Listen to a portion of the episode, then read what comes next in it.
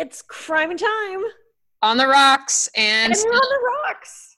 We're on the rocks, but we're still also apart. Yes, we're still in separate towns. Yes. But, you know, everybody else is too. Yeah, we're hanging in there, loving, you know, the quarantine 15. You've only put on 15. Good for you. Probably, hopefully not that much. I haven't even tried to look, but I'm pretty sure I haven't eaten a vegetable in days. Oh my gosh. I'm scared to look because I made the mistake. I've been enjoying, Bailey's and coffee. I made the mistake of looking up how many calories are in a shot of Bailey's. Oh, don't even tell me. No. If you're enjoying your Baileys and coffee in the morning, now that you're at home, don't look at the calories. Well, I made oatmeal, peanut butter, chocolate chip cookies earlier this morning. Ooh. So I have that to look forward to. So yeah. Maybe next week I'll do better. Children have been making cookies. They've been being consumed. I have gotten into the sourdough craze, and we have constantly had a loaf of sourdough bread on the counter. Lasts maybe a day and a half, and then I have to make another one because I made a lot of toast being consumed. I haven't gotten in the sourdough craze, but I did make one of your favorites, the beer bread. We have not made the beer bread because we have not been able to find self-rising flour. I should just try it with the baking soda, but I never have. And now it's warm outside, and to me, beer bread is a cold weather thing. Yeah, I made it last weekend when it was kind of medium, and I did use just the ordinary flour and, is it baking powder? Yeah, baking powder. Yeah. How did that work? It worked totally fine. And I got rid of a beer that we didn't like. There you go. Have you tried it with different varieties of beers? Does the beer influence the taste? I think so. I mean, I don't make it frequently enough to know, but we had this bottle of like some weird Budweiser that was aged in bourbon barrels, and it was gross. Yeah, that doesn't sound good. So, but it was good in the bread. Huh. I had an old bottle of pale ale once, and I made pancakes with it, and it definitely distinctly changed the taste of the pancakes. Oh yeah, that's like, I think a lighter texture, because like beer bread, you know, it has like a stick of butter in it as well. So there's that. It is a little heavier, denser food. It may not be as influenced as heavily. So if you're wondering what we're talking about, I use beer for my pancakes because it leavens them better. It makes them, I'm showing you with my fingers, it makes them fluffier. And then the beer bread recipe that we're talking about, should we just tell people, or should we make them like earn it by like emailing us or something? I mean, you can just Google it also. So, because it's that easy. I love beer bread. It's absolutely amazing. It's a beer, 3 cups of self-rising flour, half a cup of sugar, and then salt to taste. And then mix it all up, put it in the oven at 375 for an hour. But before you do that, pour an entire stick of butter on top. Yes, it must be an entire stick of butter. And then I'll take the sides of the dough and pull it away from the pan so that the butter slides down in between the dough and the pan too. The recipe that I read had a suggestion that I tried, and it seemed to work out well.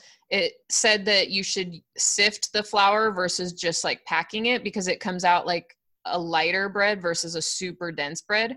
Oh yeah, that would make a huge difference, because it would not, mine is always kind of like chunky, but it reminds me of like good old Midwestern hearty folks. I think just stick to your ribs food. I think we just changed our theme to crime and time in the oven. I was just going to say, welcome to Bread Talk. Crime and time in the oven. That is fun. Bread is fun. And maybe another time we'll talk about my sourdough, because it's delicious as well. I want to talk about this drink because this is my favorite drink.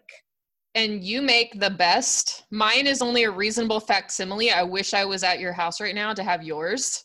Yeah, mine are kind of good. I cannot take full credit for mine because husband and I found this recipe like way, way in the early days of internet when we first started dating.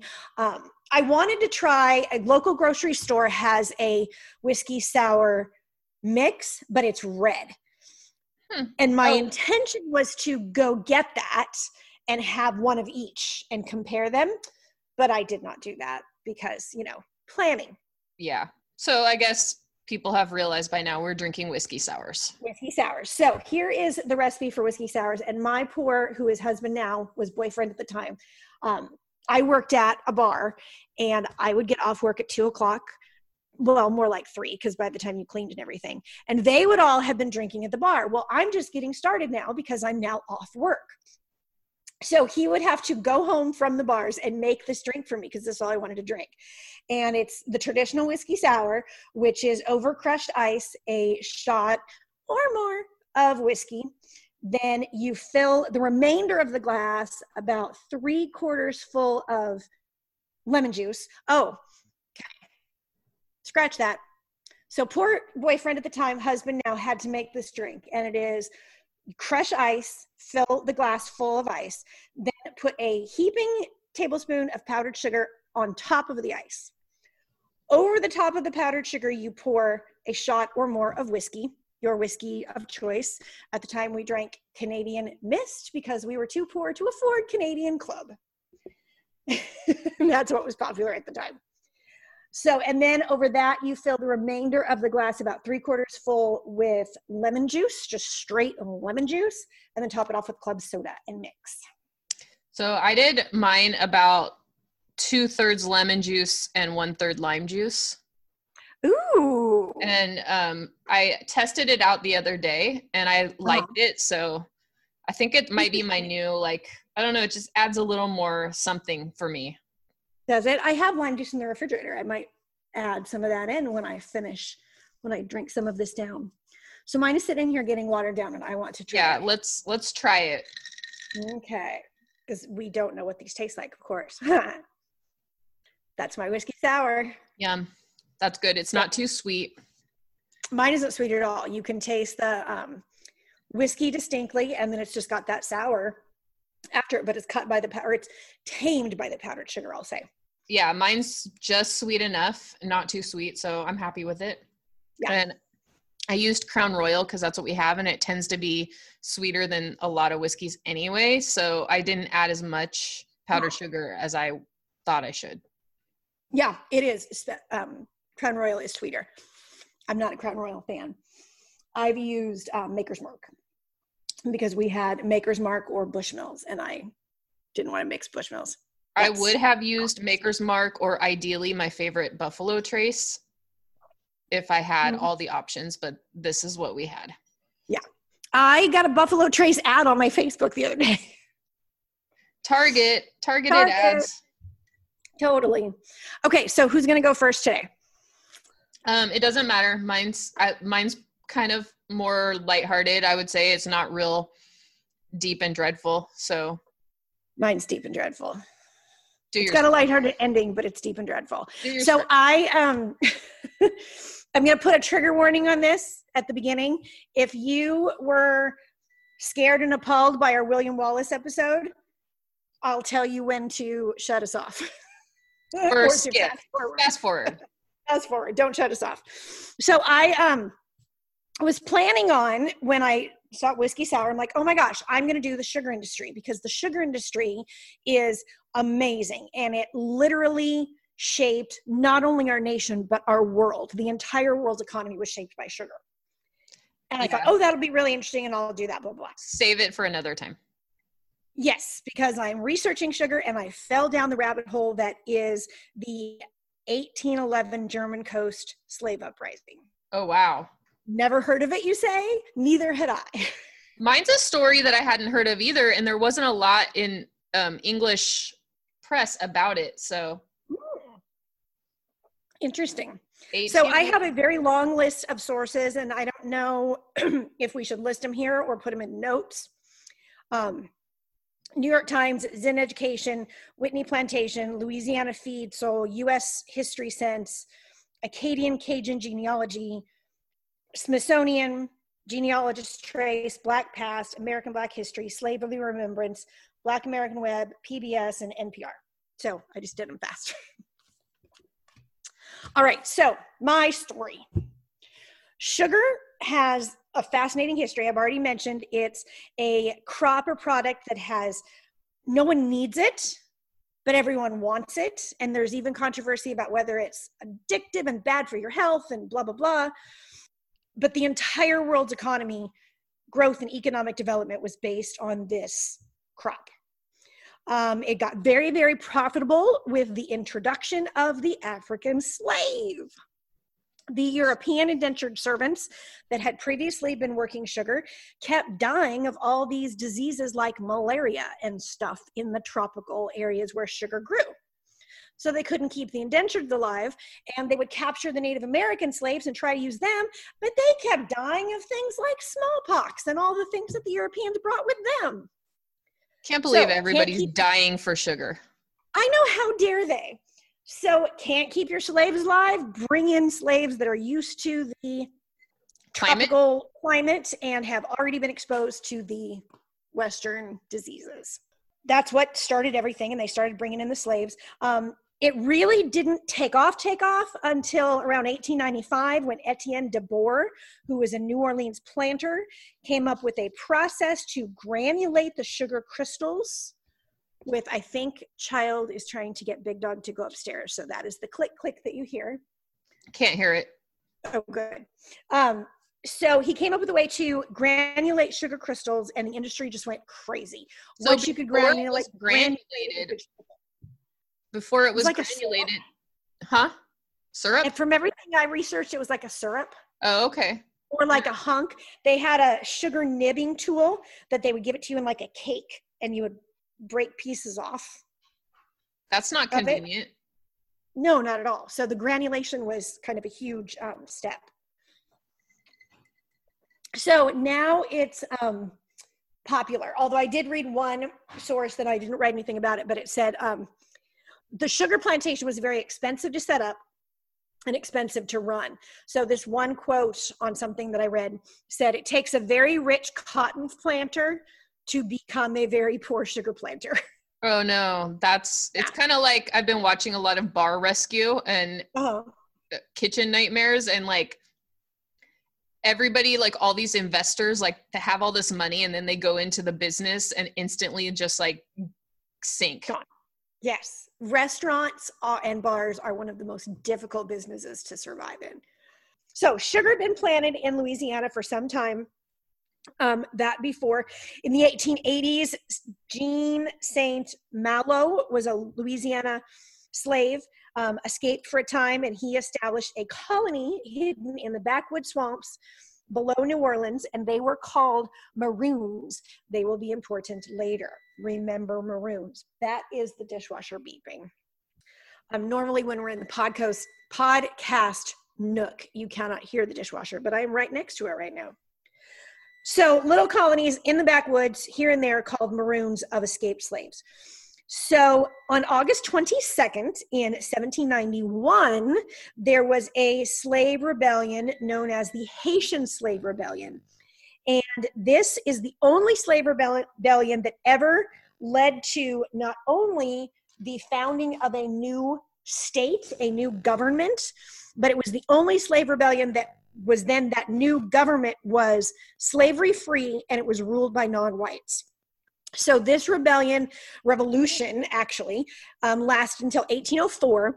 And at the end, an ex-slave named Toussaint L'Ouverture was styled as the conquering hero.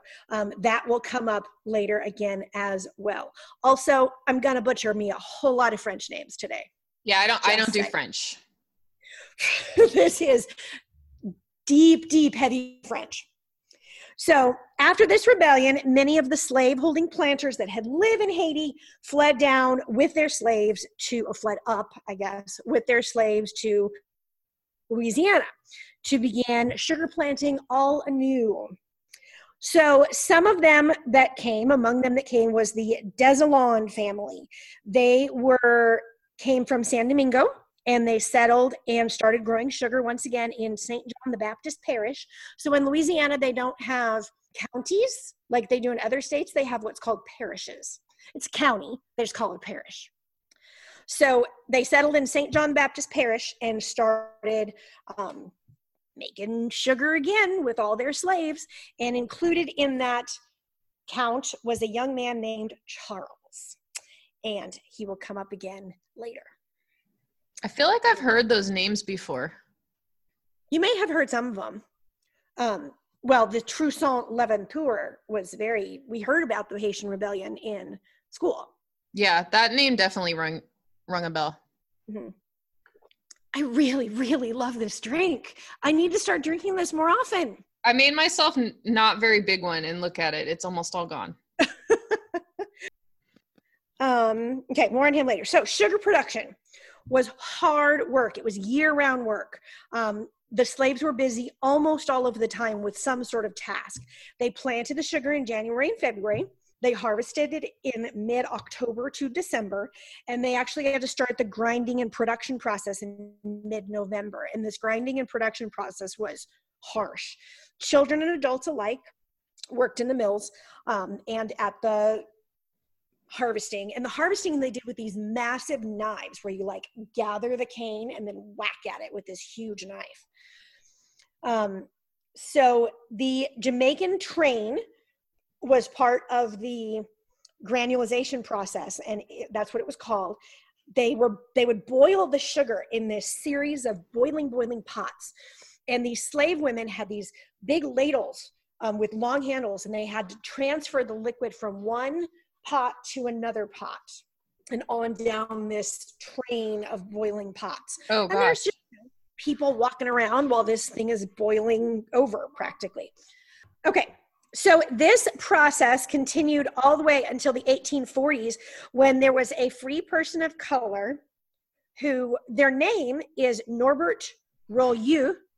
They lived from 1806 to 1894, and in 1843, they invented this system of multiple pans inside a vacuum chamber where it would boil over into the next and boil over into the next or whatever, and that's how you would granulate it. But one website said it was a woman, and another website said it was a man. That's why I was like, you're using a gender-neutral pronoun. I'm like, is there a reason for that? Well, it was one of the two because it was 1843 and their name was Norbert. So I don't know, but literally one said a black woman, a free black woman of color, or a free woman of color, and another side said a free man of color. So I don't know. It was one of the two. So they created this fabulous new invention that took away the big pots of boiling sugar everywhere. However, there was still a lot of other dangers. Solomon Northup, who wrote in his 1853 memoir, 12 Years of Slaves, a slave wrote of the sugar plantations. He said, quote, all along the endless carrier are ranged slave children whose business it was to place the cane upon, meaning these rollers that would take the sugar cane in, when it conveyed them through the shed into the main building. And in another quote, he said, one cane plantation in sugar time. Okay, my pen was running out of ink here. On cane plantations in sugar time, there is no distinction as to the day of the week. Reminds me of now. I know. I was like, I think we can all understand that right now. We can totally relate to that because they ran these things 24 hours a day, 7 days a week during this, crushing time, because they had to get all the sugar out before the cane rotted. They later developed a system where they put it in the ground and covered it with something, but that was much later. But yeah, I feel like that every single day is Friday and every night is Friday night, because at the end of the day, you worked, but you feel like you don't have to work the next day. But we're still working. Imagine like the people that are laid off or aren't working, it's like, it's gotta be just so like your brain just has gone numb, right? Oh, for sure. It's Groundhog Day for us, but I can't even imagine if you didn't have a job that you had to get up for or do. I would be so incredibly bored. I would have watched everything on Netflix. Yeah, for sure. And probably gained a lot more weight than I know I have gained already. Yeah, we'll not mention the quarantine 15 again. Email us if you've gained yours. So anyway, so yeah, every day's the same, and it's monotonous and tedious, and you just work all the time. But you had to pay attention to what you were doing, because if you didn't pay attention, there were perils, like you could get your arm caught in the rollers and lose an arm. We're talking children here, right? Children. Oh, yes. Children. Yes. If you are old enough to walk around and pick up a stalk of cane, you're old enough to slap it on that roller and work 12 hours a day. You could fall into a vat of boiling sugar, all kinds of things. And even if you were just caught daydreaming, you would be subject to whipping or beating. A woman named Mrs. Webb, who was a former slave, and she wrote about her owner, whose name was Dabin McMurmillan, and he had this box that was reminiscent of the... what was that thing, the torture chamber that they had with the spikes inside? It was like a casket shaped like a girl. You know what I'm talking about? Yeah, I forgot it. Okay, so he made a homemade one of that, and it was a box that had nails in it, and he would put the slave that he was punishing in it and close the lid so that you had to stand perfectly still or you would be impaled by the knives or the nails. And then he would place it first, probably, outside. So you would either have roaches or flies or ants in the device with you, but you could not wiggle to swat them away or get them off of you, because if you did, you would be gored by the nails. Ugh. You know, wonderful way to treat your fellow human being. So, all of that. Louisiana sugar plantations had a very bad reputation of working their slaves just to death. As a whole, the sugar plantations in Louisiana had a death rate that outmatched the birth rate by 2-to-1. Oh my God. They would lose to death twice as many slaves as they gained to birth. And part of that was because they worked the people so hard. Not only did they work them to death, most slaves had a working expectancy, the field guys, the ones that were doing all the hard work, of 7 years before they were done. Either drop dead or no longer functionable. That machine, quote unquote, lifespan was 7 years. So part of it was due to that, but another part of it was too, they didn't matter if you were a woman or a man, you're out there working. And when you're that tired, you're either not going to be able to, not have the energy to procreate because you're too tired to, or you're not having your normal cycle like you would, you know? Yeah, for sure. It interrupted a lot. So this is the world that our young Charles Deslandes lives and makes his plans. He worked as a slave driver on the Woodland Plantation, which was located about 40 miles north of New Orleans. This area was called the German Coast because it had been settled in 1721 by John Law and the company called Company of the Indies. They mostly settled with Germans, and the company folded 10 years later, but all the Germans stayed. So that, and then they intermarried with the Louisianans and the French and all the stuff that was already there. And that's what started calling it the German Coast. A lot of them were the Acadians, which is another fascinating story that I'd like to get into sometime. Got to find a cocktail that relates. So this particular plantation was owned by a man named Manuel Andry, and I believe I found it spelled a couple of different ways, so I have to find Andry. So Manuel Andry, and it was located on the east side of the river. Charles made plans for rebellion. He was what was called a slave driver. So he was kind of, even though he was a person of color, he was a mulatto, which means half, but the one drop rule, one drop of Negro blood, you're black, you're a slave. Doesn't matter. So he made these plans, and he was inspired by Trousseau's successful rebellion 7 years before in the Haitians, and he also made these plans, and he had help from these Maroons that were living in the swamps. He had recruited some of them to help. He'd recruited several of the slaves on his own plantation to help. He'd sent word further down the river to other plantations that, hey, we're going to do this. It's going to be a coordinated attack.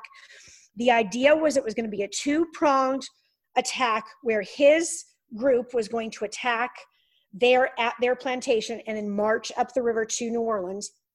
And there was going to be another group in New Orleans that was going to attack in the city itself. And they were going to take over the city. And then the two would meet in the city, completely take the city, and eventually free all of the slaves in Louisiana Territory. That was their plan. So were they thinking other slaves would join in along the way when they were, like, liberated? Yes, they were. And they did. They had a group in New Orleans and they had his group at his plantation. And as he makes his way along, he does pick up other people. Not as many as he probably intended. And I'll talk more about that in a minute. So that was his plan. Very well organized. They elected leaders. They elected both men and women leaders, which was kind of cool. They obtained horses for the leaders to ride on. They had drills. They had drum lines. They had marching. They marched in rows. Some of the people that saw them coming in said that they came in like a military unit, marching in rows in cadence to a drum. So he really had what he was planning, and he started very smartly. He started at the Andry Plantation, where he worked. Manuel Andry was a colonel in the militia, and his home was used as the armory. So all of the militia uniforms were there. All of the militia weapons and the ammunition was all there at that plantation where they started. So they started out with their cane knives and axes and hoes and just whatever weapon they could get their hands on at first. They stormed the Andry Plantation. They ransacked the plantation. They wound Colonel Andry. They hit him in the head with an axe, and they wound him. They kill his son and another man named Jean-Francois Treasure. I don't know who he was, but they killed him. But they did not kill Colonel Andry. And while they were raiding, getting the weapons and the uniforms, they put on the uniforms because that was something that Toussaint had done. Pronouncing his name wrong, I know, in Haiti, and he was trying to style his rebellion after his. So they put on the militia uniforms that they raided. But while they were doing that, Andry escaped, and that was part of their undoing. Part of their undoing, not the whole thing. So they started then from there, and they started marching on. They're gathering people as they go. They ended up being about 150 strong. Some, give or take. A lot of sources will say there were about 500, but they've disproven that by now. So as they marched, they started shouting freedom or death and on to New Orleans. So they were singing this as a cadence as they marched. Freedom or death. 150 is not that many people either. It's not. And as they went along, they would burn and plunder these plantations. And the idea was to kill the planters as they went on. They eventually burned 5 plantations, 3 of them all the way to the ground. 2 of them were put out. But what they found out later, they didn't kill any other white people, just that those 2 guys are all the guys that died. And they found out later what happened is the slaves warned their owners, and they all went off to New Orleans. Early. Oh, wow. Why would they do that? I don't know. It's crazy. And as I read later, not to be like stereotypical or, well, I guess it is, I don't know. But what I have read is these particular owners, these French descended people, were very cruel to their slaves as a whole, as far as like compared to slaves in other states. The ones in New Orleans were treated poorly. Or not New Orleans, in Louisiana were treated badly. And so why would they warn them? I don't know, but they did. Stockholm Syndrome, maybe? Maybe that, or maybe just if it was unsuccessful, they didn't want to be the ones that got as harshly punished for the whole thing happening is the only thing I can think of. That makes sense. Hey, I wasn't part of this. I told you about it. Yeah. I had my hands off. It wasn't me. Yeah, don't punish me. That makes sense. That's a good thinking. So they're marching along. They, during the night of the 9th, so they get a little ways there, and the morning of the 10th, the march was halted by soldiers There was a detachment of regular U.S. troops and two companies of militia. They were led by, they were on, the fight was on the Jacques Forter's plantation in St. Charles Parish. They fought for 2 days. No white people died because they had guns. 66 slaves were killed and 75 were captured and held for questioning. That's like half their amount. Pretty much. There were some that did run off to the Maroons. However, many of those that ran off were wounded and their corpses were found later. So they like got part way and then died, succumbed to their wounds. So it was kind of sad. It was sad. Of the 75 that they held for questioning, they quote unquote tried 25 of them. They held their trial at Noel Dreston's plantation. It consisted of an entire day of tribunal, just one day, that's all they needed. They condemned to death 18 slaves. So here is where you're going to want to fast forward if your tummy is queasy. And just keep fast forwarding until, I don't know, until you hear something that's not gross. So 18 of these people were sentenced to die. 16 of them were executed. After they were executed by firing squad, so that's reasonably humane. However, after they were executed, this is 1811 in Louisiana, not part of the United States at this time, but still. They removed their heads and placed them on pikes and displayed them along 60 miles of the river as a deterrent for other slaves. Oh, gross. In 1811, then poor little Charles. Now, he is the mastermind of this whole thing. But what they did to him, they cut off his hands and then they sat him in a chair and proceeded to shoot him in the thighs multiple times until both of his femurs were shattered. Ow. Then they shot him in the chest. He is still alive. Then they took him and they placed him in a bundle of straw and quote unquote roasted him until he was dead.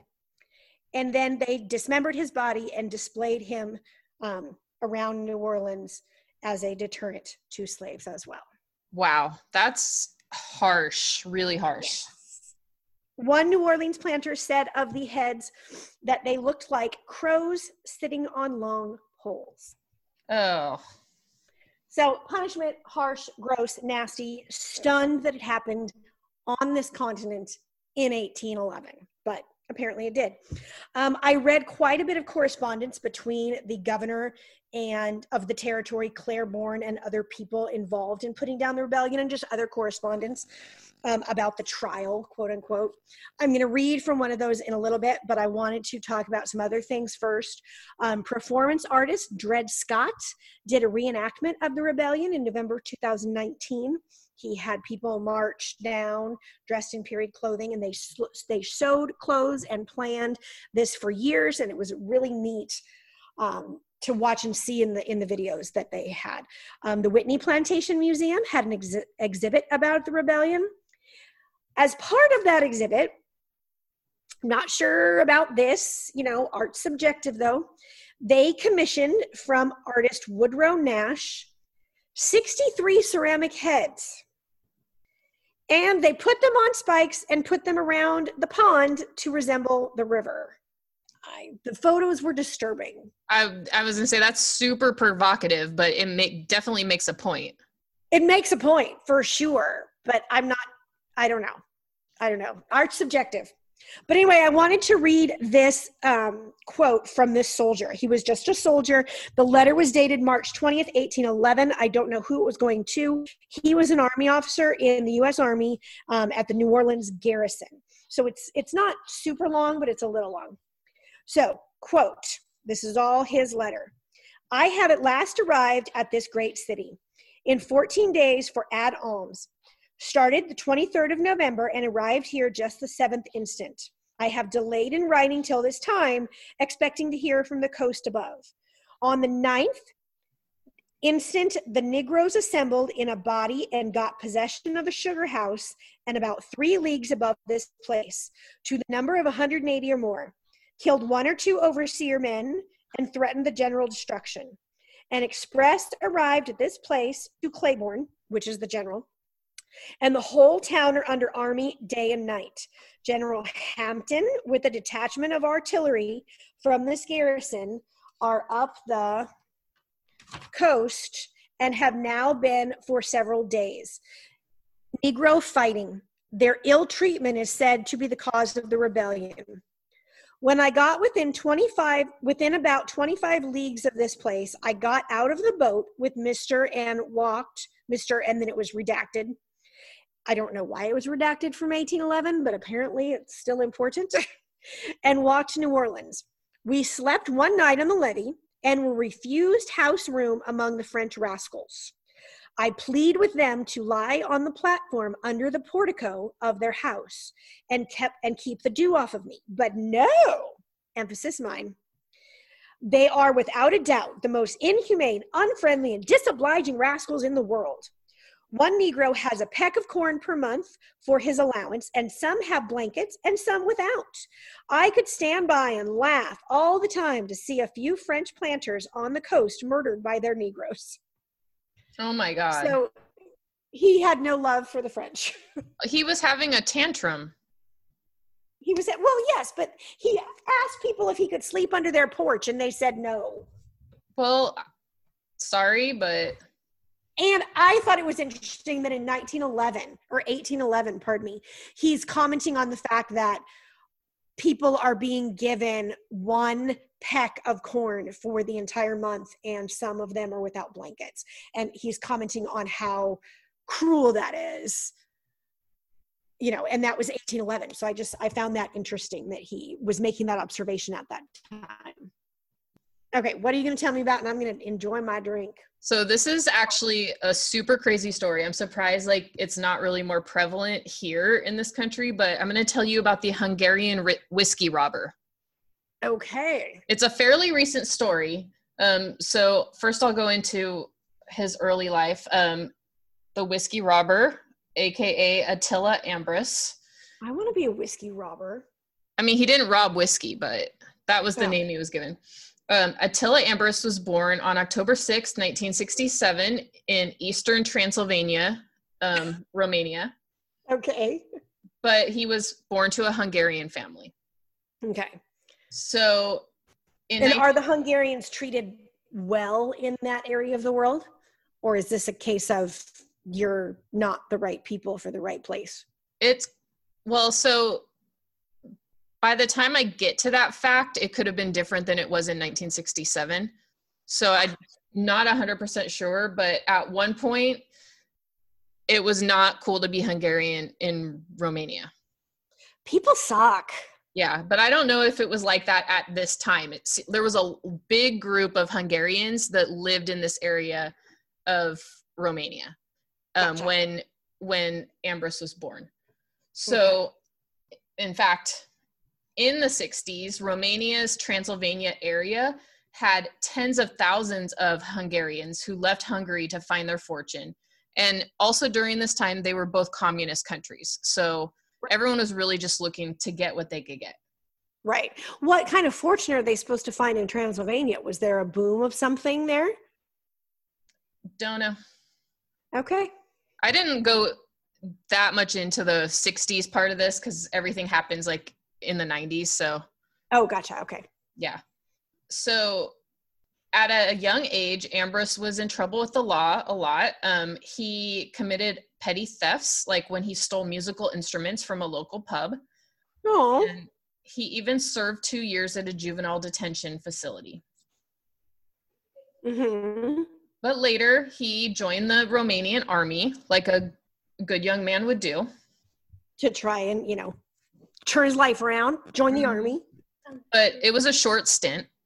So after the army, Ambrus decided that he was done with Romania. So in 1988, which would have made him 21, he crossed Romania's border by riding underneath a freight train. Oh my gosh. Yeah. So it's so scary. I know. So he ended up in Hungary. And while there, he applied for political asylum and citizenship. And he eventually was able to get Hungarian citizenship in 1994. So Hungary in 1988 was just starting to topple its communist government, whereas Romania was still in the midst of it. So he got there kind of at the right time. And again, he was like, I have opportunity. I'm here to find my fortune. Yeah, I want to work. So Ambrus did speak Hungarian, but it was like this antique version. So he, and this will come into play later, and it's kind of funny. But so he's in Hungary and he's doing all these odd jobs. He was a grave digger at one point, which, you know, that's labor, that's honest work. But he also did have a stint where he was smuggling pelts back to Romania. So things that were happening, that's crazy, because just the thought of smuggling pelts in the 90s, that's not something that you would think of as happening in the 90s. You think of that as like an 1850s job. Yeah, no, he was doing it. And also grave digging. I mean, I know you still have to do it, but it seems like such an ancient job. Yeah, well, does it say if he was actually digging with a shovel or was he using a backhoe? It didn't say. Yeah. This story reminds me of, remember that book series that we read by Ken Follett? Yes. I don't remember which one this was in, this type of story. No, the Winter of the World series, where it goes the whole century, the 20th century. Yeah, it was called like the Millennium series or something like that. Oh, was it? I thought it was called I guess one of the books was called Winter of the World. Yeah. Yeah. Anyway, but it reminds me of the Russian portion of that. Mm-hmm. So then he decided to try out for a spot on Hungary's professional hockey league. That's quite a leap there to go from grave digging and pelt smuggling to professional hockey player. Yeah, and he was terrible, but he managed to talk his way into being on the roster as a spare goaltender, and he also would double as the Zambroni driver and the team's janitor. That is dedication. If I can't be first string, I'll drive your Zamboni and I will clean up after the people leave. So the team's manager, this is the funny part, the team's manager in an interview later called him like something like the Romanian or the Hungarian or Romanian Shakespeare, because his Hungarian was so old fashioned that it was like, he was like talking how Shakespeare would be talking to us. Oh, I feel badly for him. He's just trying to make his way in this poor, snow-trodden country. He just wants to play hockey. Yeah, and also, I mean, he was given a salary. It was small, but he was given money. And also, he had a room that he could stay in that was, like, super tiny, but he had a place to sleep while he was on the hockey team. Which, that's huge. So, his teammates said that even though he was terrible at hockey, he never missed a practice or a match in 8 years, and they gave him the nickname the Panther from Sisk, which was the region in Romania, like the specific region where he was from. See, that's dedication. That's, you know, you show up to practice, you work hard, you'll still be on the team. You have a closet to sleep in. Right. So his hockey career was over. So at this point, he went back to odd jobs, and by this time, there was this horrible attitude towards Hungarians from Transylvania in Hungary. Ooh. And he was feeling it, so he did not like it, and it was hard for him to hide because of his ancient Hungarian, which I'm sure had gotten better by this time to some point, but yeah. In an interview later, when talking about this time, he said, I realized that you can't achieve anything without money, and whoever has money has power. So he decided that he needed to get money. No, I've got to have money. So he goes out, he buys a wig, he shaves off his beard. He left his mustache, but he was going to shave it later on. And he began to surveil targets for robberies. Because that's an easy way to get money. Mm-hmm. So I don't know that I would risk a Hungarian prison. Yeah, I mean, I don't know what they were like, but it doesn't sound pleasant. It couldn't have been as bad as living in his closet doing odd jobs. Maybe. So the first time he does this, he puts his disguise on, and so he gets his wig on. He darkens his mustache and eyebrows with mascara. He smart. Got a toy gun, and then he had a glass of whiskey. Oh, bless his heart. I know. Look, and then he completed his first heist. This was in January of 1993. And he made away with 460,000 forints, which is about $4,000. Oh, that's not bad. That's not bad, especially in 1993 in Hungary. I'm sure it was decent. Yeah. So later on, I realized I'm rooting for a bad guy. You're not the only one. Stop rooting for the bad guy. Yeah. So later on, he was quoted saying, "I'd never seen so much money. That's when I realized how easy it was to make money without having a 9-to-5 job." So he was hooked. Oh. So after his first successful heist, he did another one 2 months later. This time he brought home 660,000 forints, which was almost about $6,200. Wow. So I would not think his robberies being that lucrative. Well, who was he robbing? Banks and post offices mostly. Oh, interesting. Huh. In a little bit, like we'll go into some of the reasons why, but he decided that he would buy a car, and some of his former hockey teammates were like, "Hey, where'd you get the car?" And he said that he was smuggling animal skins, and he was also a gigolo. So they're like, "Okay, that checks out." So he was dead sexy. He, I've seen recent pictures of him like today, and he's not bad. Like, he's not a bad looking man. So I don't know what he looked like in 1993. See, that is the downfall of most criminals, I think. They spend the loot. Yeah. You can't spend the loot. Not that I'm trying to, have a school for criminals, but. Yeah. So after these successful robberies, he became addicted to the rush. And in another interview later, way later, he said, "It became like a game. When I started getting into the role, I kind of got an urge, and I managed to give authorities a ride so many times it became something of a sport. After a while, my main point was to succeed."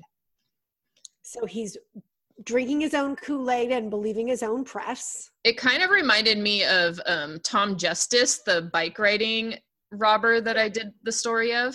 Yeah. Ooh, I'm so cocky. I am smarter than you. And so that's using a bright orange bike. Wah, wah, wah. Is he still using his toy gun at this point? Well, funny that you should ask that, because my next sentence is, after a while, Ambrus graduated to using a real gun. Oh, good for him. Yeah.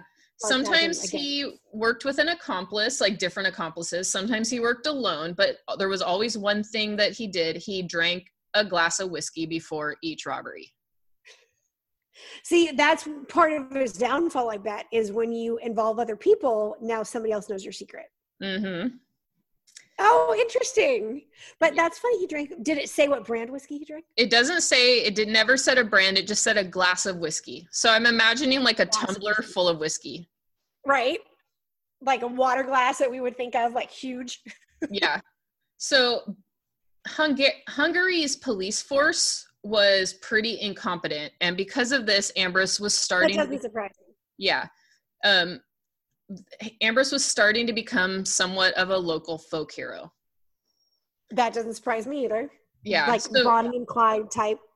Totally. And so in the early 1990s, Hungary had only been a free country for a few years. So there was no organized crime during the communist rule. Yeah.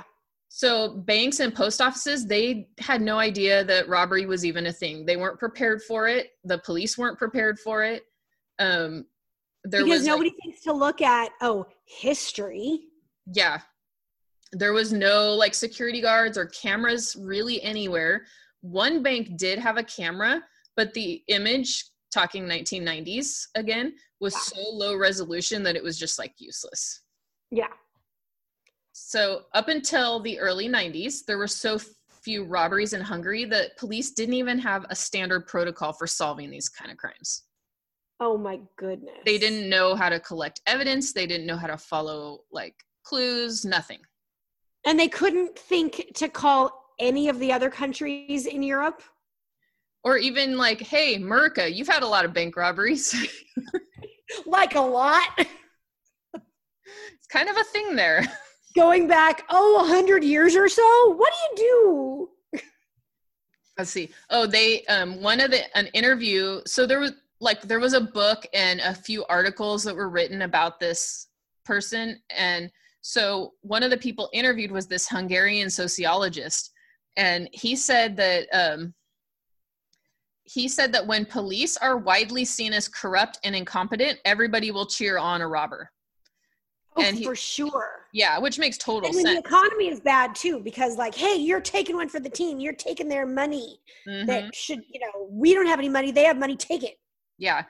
And so the sociologist also said, this is a quote, "The Hungarian police have a credibility crisis. They are very active against gypsies or juvenile delinquents, but they are absolutely inept at dealing with big issues. There is tangible resentment in the Hungarian psyche towards the state. Most or all state officers and those in power, it is normal in this post-socialist country to support those who are weaker and who take risks, not to pay taxes to the state." Right. Root for the underdog. Yep.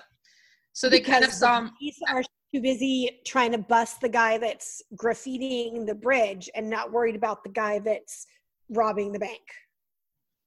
Yeah. And so they kind of saw him as like a Robin Hood character. They were doing corrupt things as well. Sorry, I totally talked over you. No, they were doing corrupt things as well. Yeah. This might be one of my favorite anecdotes. So during the 13th robbery in August of 1996, Ambrus 13th robbery? Yeah. Ambrus was in a local pub. He was having his whiskey, and he ended up walking. Oh, he didn't drink his whiskey at home. He went out to drink his whiskey. Yeah, he went to a somewhere local near all the places he robbed. Oh, that's funny. Yeah, so he's in this bar having his whiskey, and of course, and then he goes into the bank, and he goes in disguise. And this time he's disguised as Lajos Varju, the colonel of Hungary's robbery division. He legit disguised himself as the head of the robbery division. That's hysterical. During the bank robbery, one of the bank employees called the police, and the officer that took the call said, "Are you sure you're having a robbery?" And then a few minutes later, the real Lajos Varju and his men headed to the bank. 2 police cars crashed on the way. Oh my gosh. And a television station was already on the air at the scene doing a live report when police arrived. Oh my goodness. So of course, this is a comedy movie. This is a slapstick Keystone Cop comedy. It is. I was going to say at the beginning, I was going to say, I've got whiskey, I've got Keystone Cops, I've got hockey, I've got Transylvania, I've got it all. Okay, we need to find a movie producer who will make the movies of some of these stories that we have found, because some of them are funny. This movie has actually already been optioned. It just hasn't been made. Gotcha. So, yeah, of course the whiskey robber was gone, and the TV reporter on live TV turns to the camera and says, "And last but not least, here come the police." That's funny. So I thought that one made me laugh. And so then later, it's in March now, 1998, there was a gunfight that occurred between Ambrus and the police after a passerby called in a robbery. And this time Ambrus was working with an accomplice. So now some of these robberies were getting dangerous. And he previously was always known for being completely nonviolent. One of his nicknames was the Gentleman Bandit. That was one of the ones they used in the press because they didn't know about the whiskey yet. So he wasn't called that. Which is part of the reason that people probably liked him, because when Bonnie and Clyde started to get sadistic and mean, that's when people started to turn against them. Yes. And so then let's go to robbery number 27. So, So during number 27, Ambrus's accomplice was caught, and the police had finally kind of started getting their grasp on how to trail their suspects. And they read a book. Yeah. So of course, Ambrus takes off. He ends up escaping. He jumps down the bank of the Danube River. He went home, got his car, passport, and his dog, and he headed for Romania. He got his dog, his car, passport, and dog. Yeah, and then he headed for Romania. So by that time, the police had interrogated Ambrus's accomplice, and the border guards had been alerted. So I knew the accomplice was going to be the downfall. Yep, they finally caught Ambrus.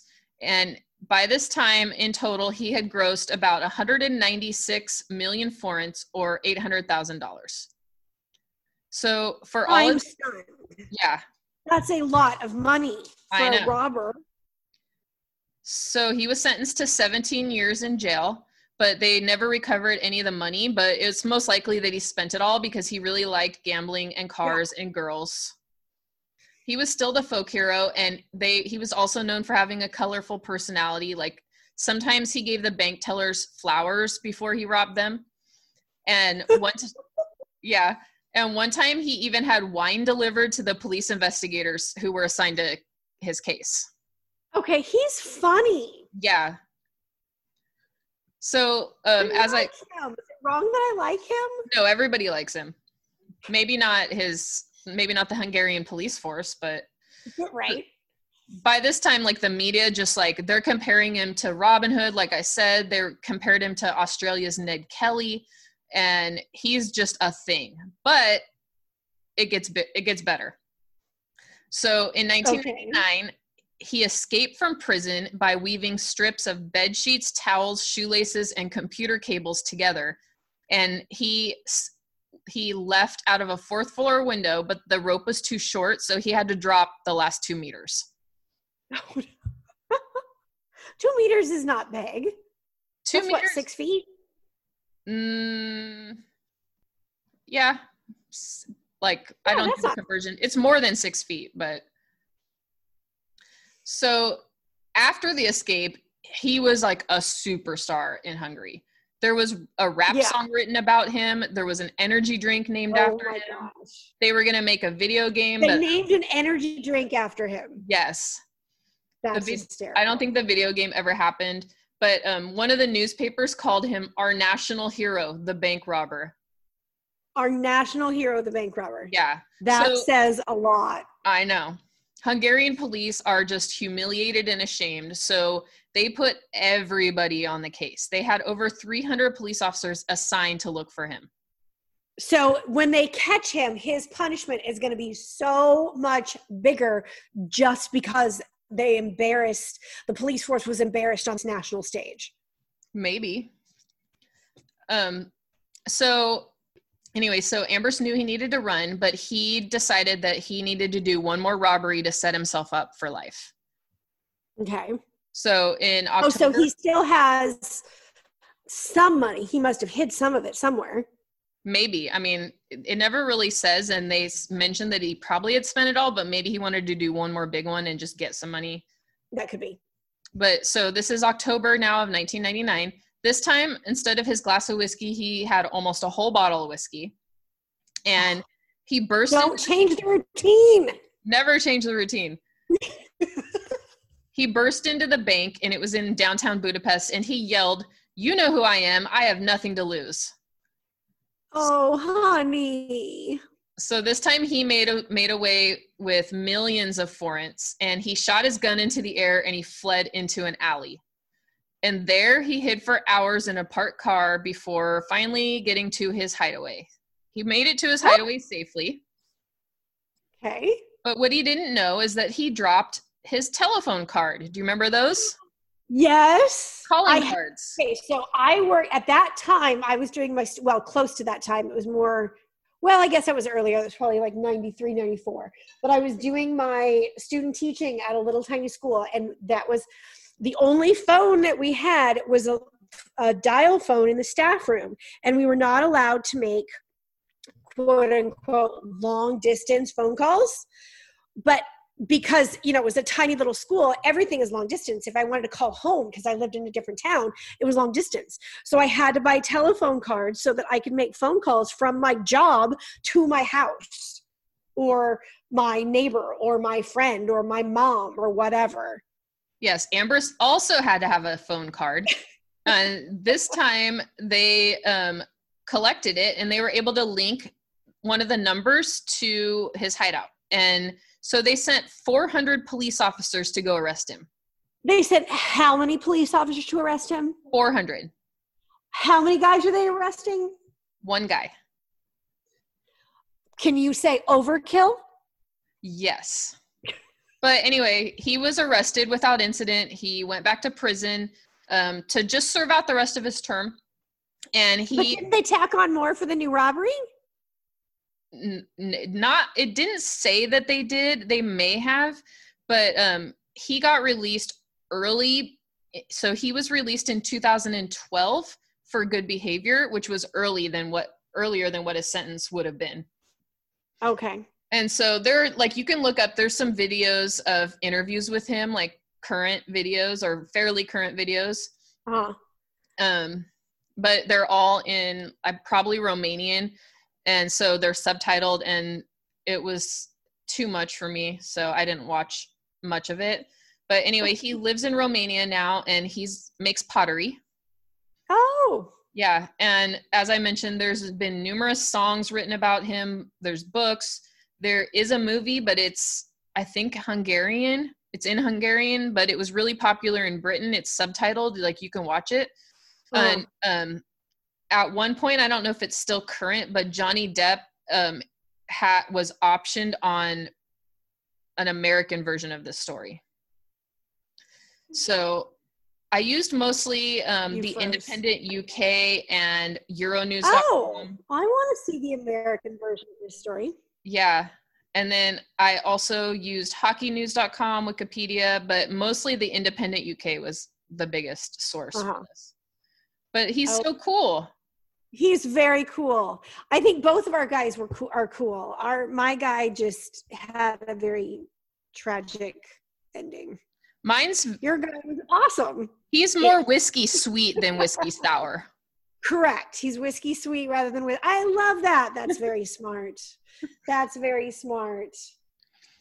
So yeah, I did the sweet portion of our drink being sugar, and you did the whiskey portion of our drink. Yes. And so that's my story of the Hungarian whiskey robber. I like it. So this has been Bread Talk and Parenting Talk by the Crime and Time Girls. Crime and Time in the Oven. Crime and Time in the Oven. So, go on your thing, whatever it may be, and rate and review us. We had recently somebody reviewed us, and they sent us a screenshot of her review via our email, which is what? crimeandtimeotr@gmail.com. So send us a screenshot of your review, and we will send you a sticker, which our stickers are awesome. They are our logo, which was designed by child number one. Yeah, they're pretty cool, especially when she was like, what, 12? No, she was younger than that. She had to have been like 11. 10 or 11. Yeah. And she did it in like 30 minutes on her phone. And it bothers her so much now because she's like, I could do a better job, but you won't let me redo it. Because we like it. But rate us, review us, make us more easy to find. Just because she wasn't an expert at that time, I mean... Guess what? No. We're not either. We're what? Just drunks. We're totally drunks. Bye. As always, you can contact us on Facebook at Crime and Time OTR. On Instagram, we are Crime and Time OTR. On Twitter, we're at Crime and Time OTR.